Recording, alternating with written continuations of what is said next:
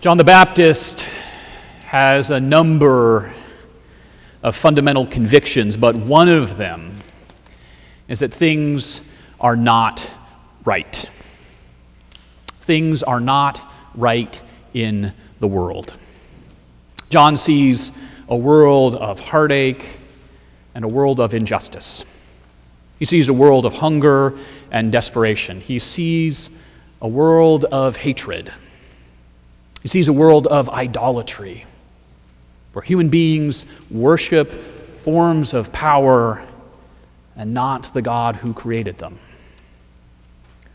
Like the prophets who came before him, John looks at the lives of his fellow human beings. He sees their brokenness, he sees their suffering, he sees their degradation, and his heart breaks. He longs for them to be delivered.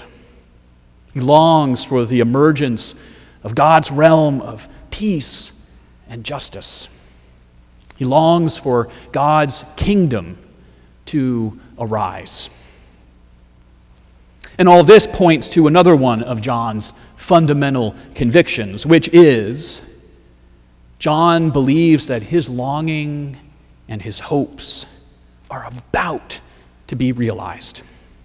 For John is convinced that God is about to set things right. That is why John has come to the Jordan River, and that is why John is baptizing people as a sign of repentance. John's mission is to call on people to turn from all that debases and dehumanizes and instead to turn toward God and to see the world and their lives through God's eyes and through God's heart. For John to repent and be forgiven through baptism is to come into a renewed relationship with God and to be part of the new world and new reality that John is convinced God will usher in soon. But not, John is not just performing baptisms. John is proclaiming the coming of someone who, John claims, is more powerful than him. Literally, the stronger one.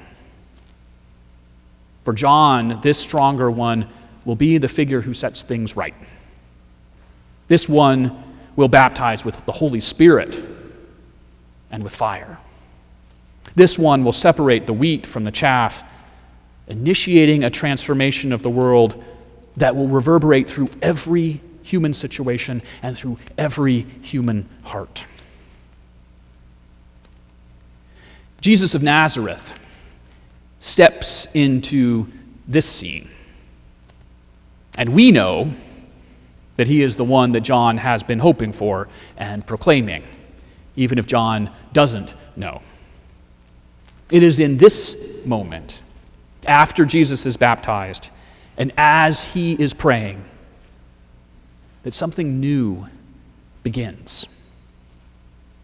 It is in this moment when the heavens are opened and the Holy Spirit descends upon Jesus in bodily form like a dove, and, and God's voice declares Jesus as God's beloved child, that something new begins.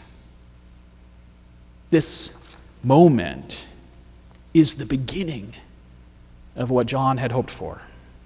This moment is the beginning of the fulfillment of John's prophecy.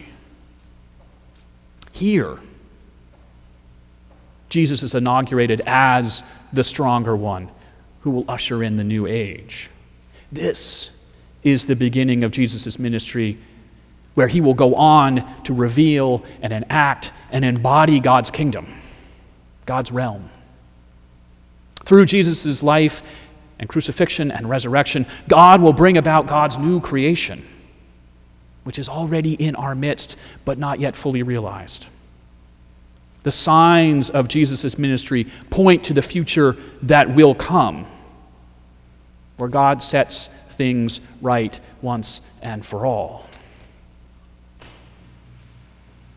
Now, we know when we look around that this new age is not necessarily apparent. We know that whatever happened there, things have proceeded in much the way that they were proceeding before. And when we look at the church and what's going on in the church, then we, we think that the new community that Jesus seems to form seems to be stuck in that old world too. And if you stick around the church long enough, you get kind of used to that being the case. That the old world seems to exist with whatever this new thing that has emerged.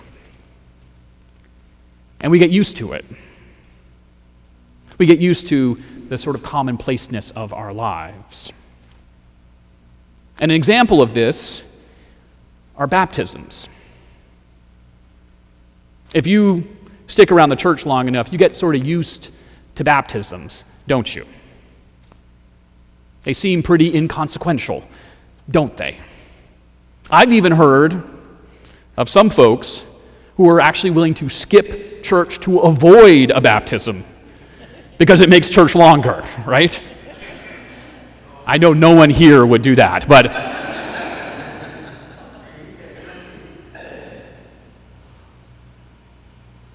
They seem pretty commonplace.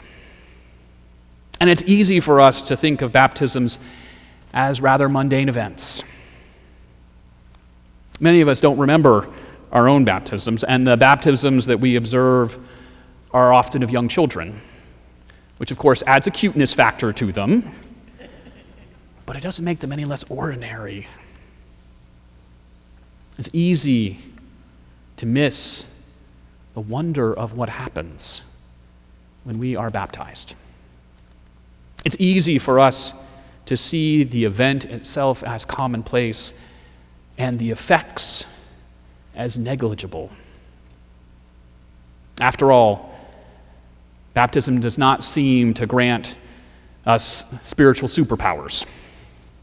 And anyone who has been baptized as an adult can tell you that the baptism, baptism does not make the old problems go away.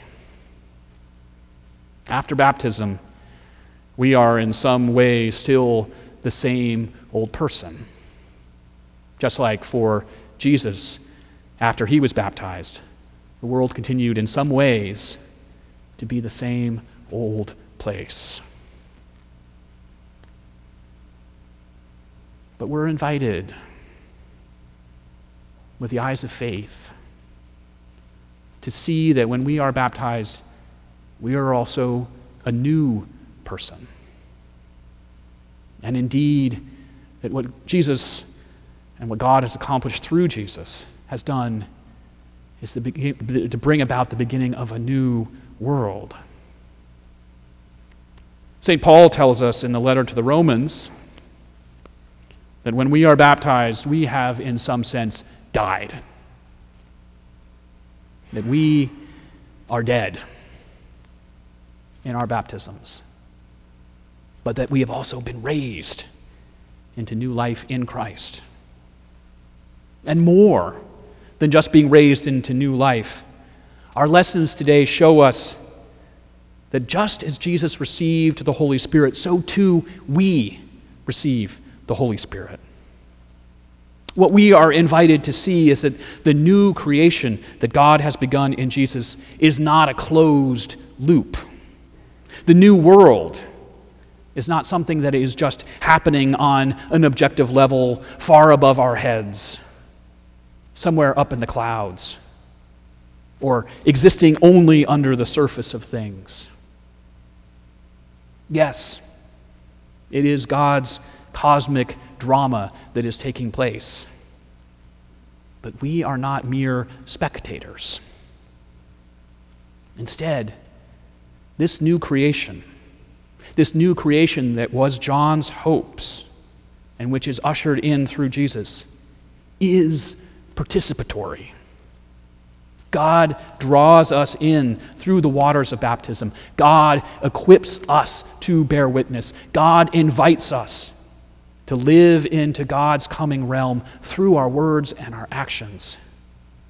For indeed, God empowers us with God's own Holy Spirit.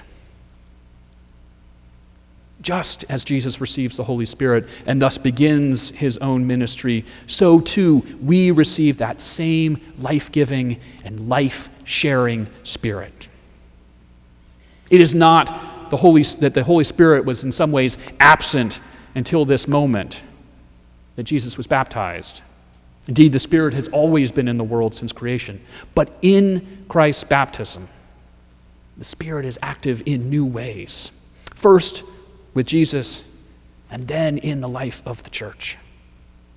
For John's prophecy that the stronger one who will baptize with the Holy Spirit and fire was indeed fulfilled on the day of Pentecost, and also fulfilled in the life of the church, church throughout the ages, even with our simple baptisms here in our own church. The Holy Spirit descends, and fire alights upon us, enkindling uh, in us new life to share. The Spirit we receive in our baptisms is a change agent, it is a transformation agent. The Spirit looks to work in our hearts and in our minds. The Spirit looks to work in our relationships and through our relationships. The Spirit looks to be at work in the world. The Holy Spirit enlivens us so that we might hear the same word that Jesus heard. For just as God proclaims to Jesus, so too God announces to each of us, You are my child, my beloved. With you I am well pleased. This is God's word to each of us. You are beloved. And in our baptism, God gives us the Holy Spirit so that we might know this and know it in our bones. And so that we might let others know that they too are beloved children of God. We are given the Spirit so that we might announce with our words and actions that God is bringing about a new creation, a new being. We're given the Spirit so that we might live into that new reality by conforming our lives to the life of Jesus. Each of us will incarnate that in a different way. Each of us are called to exhibit that in different ways. Today, Jennifer Pavia will celebrate the Eucharist for the first time. Well, second time. You missed the first time. she will celebrate the Eucharist for the second time with us today, incarnating her own ministry, incarnating her own way of sharing God's good news with each of us in her particular way. But each of us are called to exhibit with our lives the good news of God's gospel the new and exhibit that new creation that God is bringing about.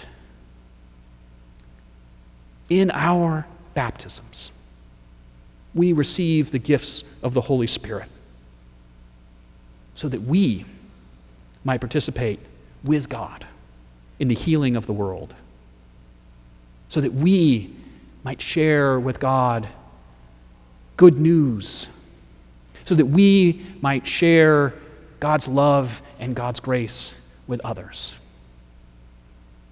Each of us have received the gifts of the Holy Spirit so that we might know that we are beloved, and so that we might let the world know that they are beloved as well. Amen.